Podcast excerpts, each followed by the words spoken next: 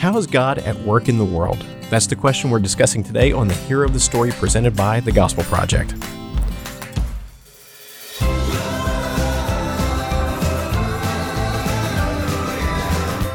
Thanks for joining us for today's episode of the Hero of the Story, a podcast to help you focus on the gospel in every area of your life and ministry. I'm Brian Dembowczyk, managing editor of the Gospel Project, and with me is Aaron Armstrong, our brand manager. How you doing today, Aaron? Oh, I'm all right. I'm uh, looking forward to talking through another big concept with you today and uh, seeing how it, um, you know, how it connects us to Jesus and the gospel and changes how we live. That's such a great, broad answer, catch-all answer. You know, I felt like I needed a catch-all today. that, so- that works. yeah, there we go. There we go. Well- but uh, you know, today, Well, you, yeah, you, we're just talking about God's providence. A little, you know, another one of those little things. you know, it's just little. It's fine. It's easy to understand. Exactly. All that kind of stuff. Wait. actually, it's not that hard, but it has some implications. yeah, it's it's a little more it's, it's a little more challenging than than than we often think. It's one of those doctrines that we take for granted very Yeah. often, and um, you know, I mean, as we as you asked at the beginning of this episode, you know, how is God at, at work in the world? I mean, that question in itself assumes another question, which is, is God at yeah, work that in he the is world? exactly. Um, and I mean, um, and and of his course, immanence is the doctrine that would say yes, he is. Right, because of his nearness. It's like if God is intimately involved with the world, that means he's at work in it. And so this is more a practical outworking of um, of that other doctrine. Yes. um, which it- is which is kind of cool. and it's tied to his sovereignty. It is. I think a It lot of is. people they, they don't understand the difference between God being sovereign and his providence. Mm-hmm. Uh, sovereignty is his authority. Yeah. But let's read what what providence is. So, Yeah. what does this doctrine say? Sure. Um, so, uh, providence refers to God's continuing work and involvement in his creation. This includes, in various degrees, God's preservation of the created order, his governance and care for his people um, as well. Christians believe the world and even the cosmos itself is contingent upon God, incapable of existing apart from Him. Christians also believe in God's personal and direct intervention in the world, as opposed to a hands off approach um, toward creation uh, that affects not only the natural order, but also the individuals and events within human history. So, this is why we're saying kind of more complex than than ju- even just saying um, this is how God works in the world primarily. Um, but that is what this doctrine is about. It is about it is about the way in which God is primarily at work, his so-called ordinary means of working in the world, and so it's his preserving work, his pro- his governance, and his provision for all of the world. All of these things equal his providence. Yes. So this is where we would say we are not deists. Correct. At a minimum, at a minimum, this is the doctrine that separates us from deists because deists believe there's a God who created everything and then he is very hands off. Yes. So he he kind of the the example I've heard or the analogy, it's like he wound up a clock and, And then, then let it backed away from it, let it go. Yeah. So God's providence speaks directly against that. This doctrine Correct. says, no, no, no, he is not hands off. He is active. He's involved. So let's, as always, let's look at a few places in Scripture where we see this, so that we once again can see this is not something that we have made up. Yep. Uh, this is rooted in Scripture. So where, where's one place that you can think of? Yeah. Well, um, one of those is uh, Colossians 1.17, which uh, says that he is before all things and by him all things hold together. Um, along with that, you also have uh, the beginning of John's gospel as well, where um, where John wrote that everything that has been made was made through the word who is Jesus, and not anything that has been made was not made by him. Yes. So, um, so kind of important. Um, another place that we have is Esther. Um, that entire book actually is an example of God's providence Without um, really addressing him. Exactly, because that's one of the neat things is, is in the book of Esther, God never never is mentioned by name. He doesn't speak. He doesn't speak. He doesn't. He doesn't overtly act in a way that we can see, where the where the storyteller of the book of this true story of what actually happened. Um, again, story does not equal fiction. Yes. but then the author of that of, of that book doesn't reference God even once, and yet God is all over that book. and and it's apparent. Yeah. And, and I wonder did did the writer, of course, inspired by the Holy Spirit, do that on purpose? It's it's almost like this is so obvious I don't have to state it. Yeah, yeah, and I would I would lean toward yes on that. Yeah, I mean, you look at it and say, man, the, you will every step of that way. Oh, it just ha- this just happened. Oh, this just oh, Yes. that's another coincidence. Yeah. the likelihood of it being all coincidental takes more faith than believing in God. Yeah, absolutely. So it's almost it's it's too on the nose. I think the writer said, I, I don't have to. say It's so obvious. yes, God's hand is Yes. all over this. He's the one bringing all this to pass. Yeah, and I mean, you know how you have that uh, that famous line that I'm gonna paraphrase, but you know the, um, you know who knows? Perhaps you've been placed here for a time such as this. And who would have placed her there? Well, you know, Exactly. Um, there you go. So, Yeah, give me another one. Yeah, another one is, is Hebrews 1 3. It's kind of the same vein as Mm-hmm. the Colossians passage, going back to that one. The Son is the radiance of God's glory and the exact expression of his nature. And here it is, sustaining all things by his powerful word. Hmm. And then after making purification for sins, he sat down at the right hand of the majesty on high. Another is uh, Genesis 8, 21 and 22, where uh, God is uh, saying that he has received this, this aroma of the offering, the sacrifice. And uh, because of this, um, that he knows he will never again strike down every living thing, every Yeah. living creature. So this is, of course, after the flood, and Noah performs the sacrifice.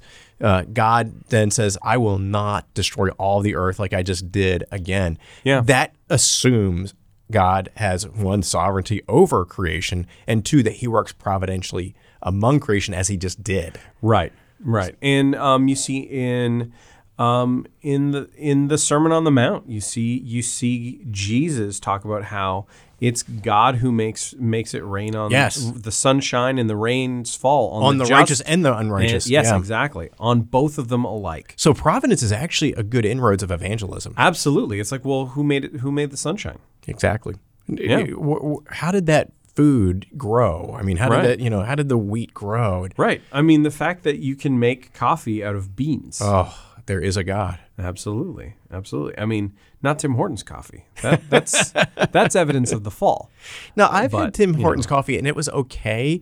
The donuts, I'm not impressed. Well, that's at- because at they're all. made in a factory. That's also Are they? It's kind of like evidence- Dunkin' Donuts. That's also evidence of a f of the fall. They're made in a factory. They're frozen and then they're sent to restaurants to parbake. So if anybody lives anywhere near Lexington, Kentucky, within I would say a four or five hour drive, Mm-hmm. Spalding's Bakery in Lexington, Kentucky makes the best donuts in the world. You know, we're going to be driving into Kentucky in about two months. Do we need to take a really long detour? It is worth it. Okay. Anybody from from Lexington who's had Spalding's, reach out to us. You know, if anyone wants to uh, ship those Oh. to us same day, send them to Oh, One Lifeway so Plaza, good. Nashville, Tennessee, they're so good. three seven two three four.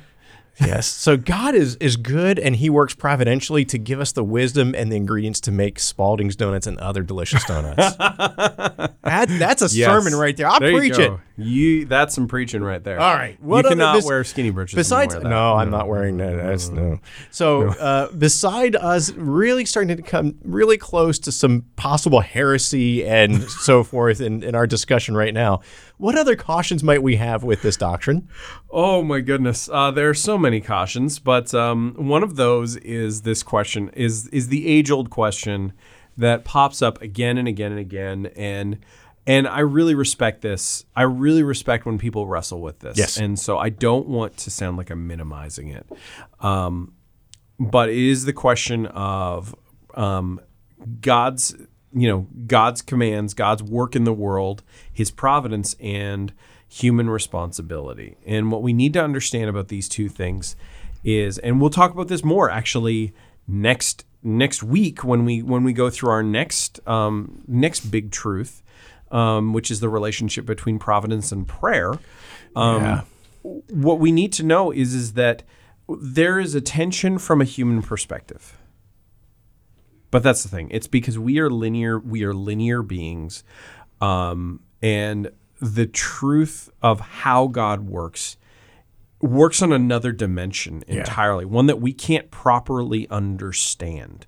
Um, and so, we need to recognize the fact that providence does not negate human responsibility, nor does it negate human choice. The things we do are the things we Yes. want to do. Yep. And somehow they also end up happening to be the things that God wants to have happen exactly. you know, in um, in a very particular sense.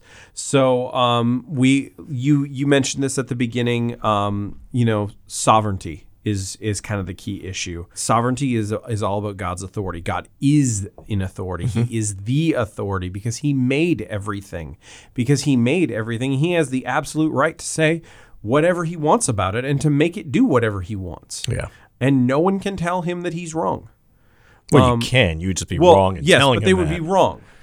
But providence is about how he works out that authority. Exactly. Remember, we've talked about it frequently throughout this episode, just as his ordinary means of working through through the world. It's nat- the natural law is one of those those things. His, th- but his actual work of holding the world together um, is is another one of those things. The fact that you are you have ears that can hear this podcast right now.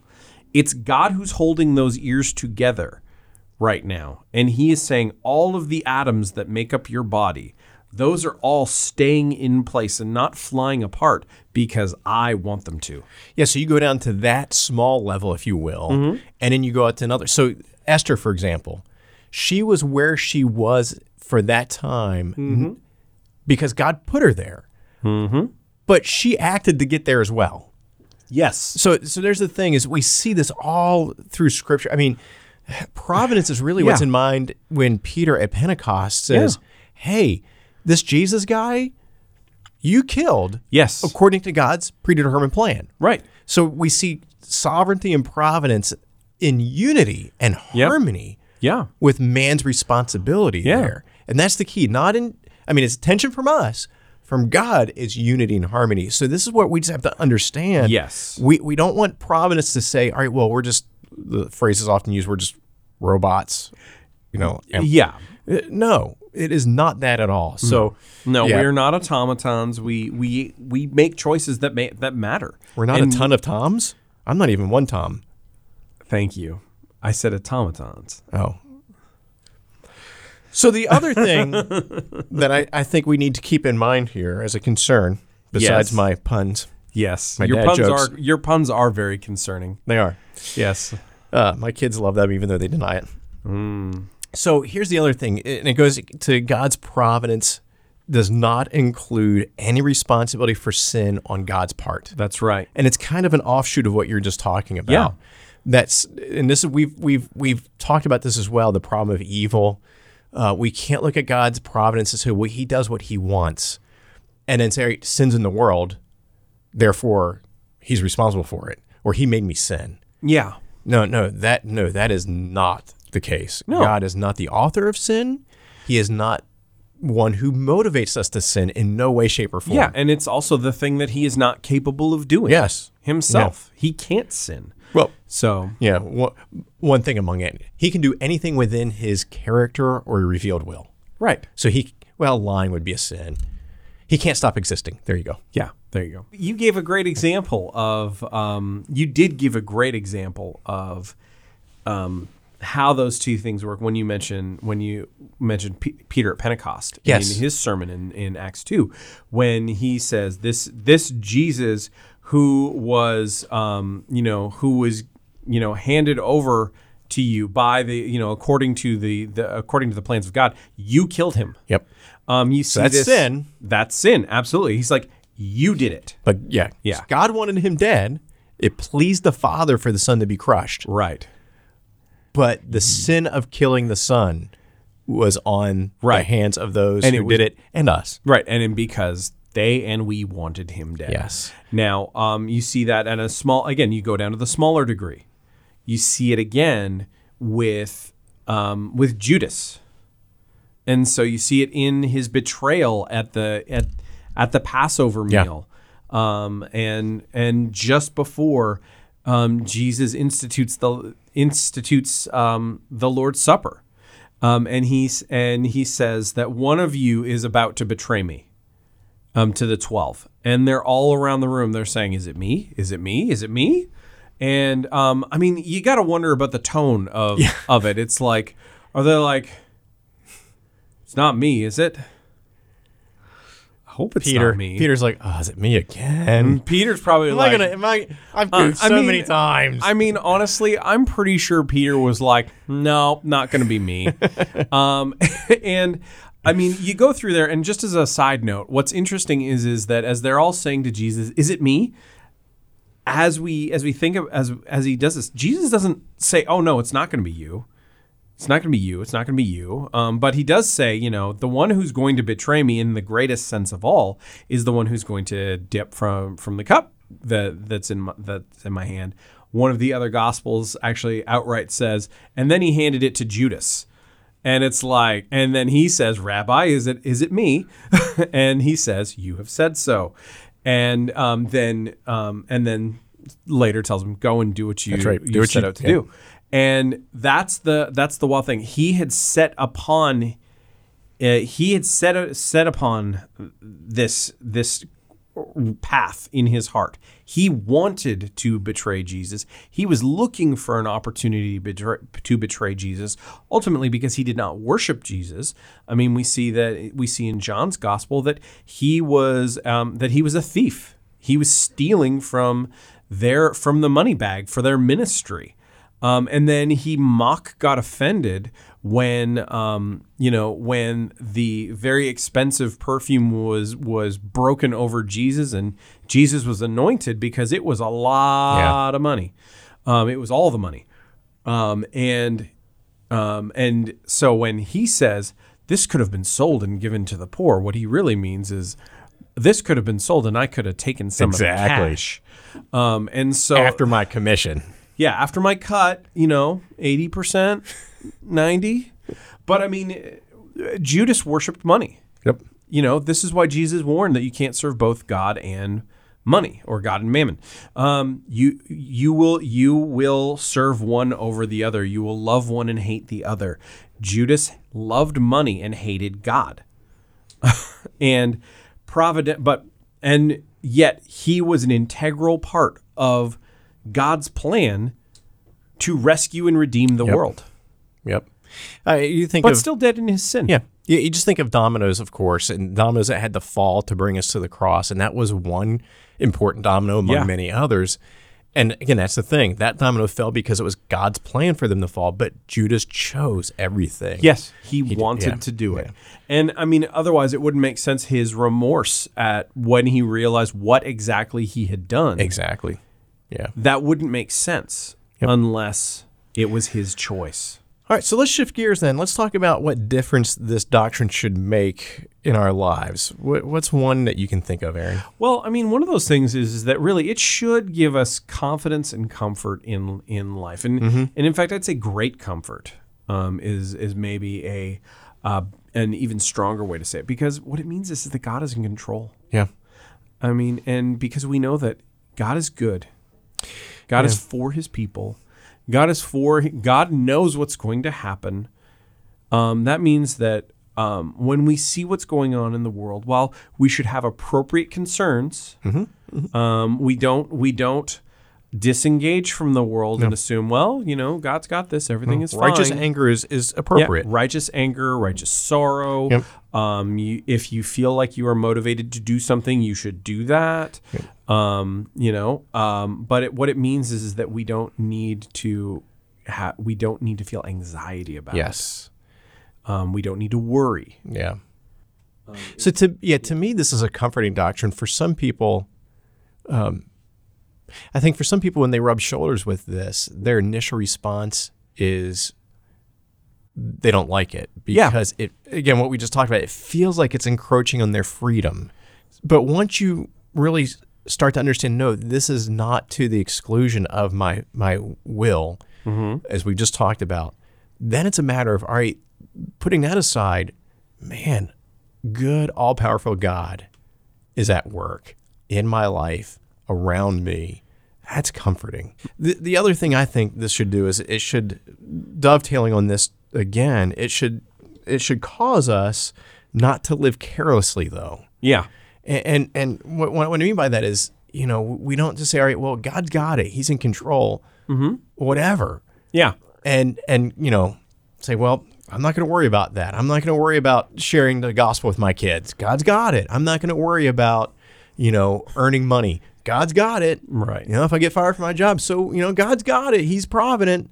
Right. Uh, I, I, that, of course, is foolishness. Yeah, because God placed you in that job so you can Yeah. feed your family. Exactly. For example. So we and we want to strive to live in a way that makes much of God. yeah. We want to bring him glory in in how we live out of gratitude and love and offer who he is, what he's done in our lives. Yeah. So the way we live matters.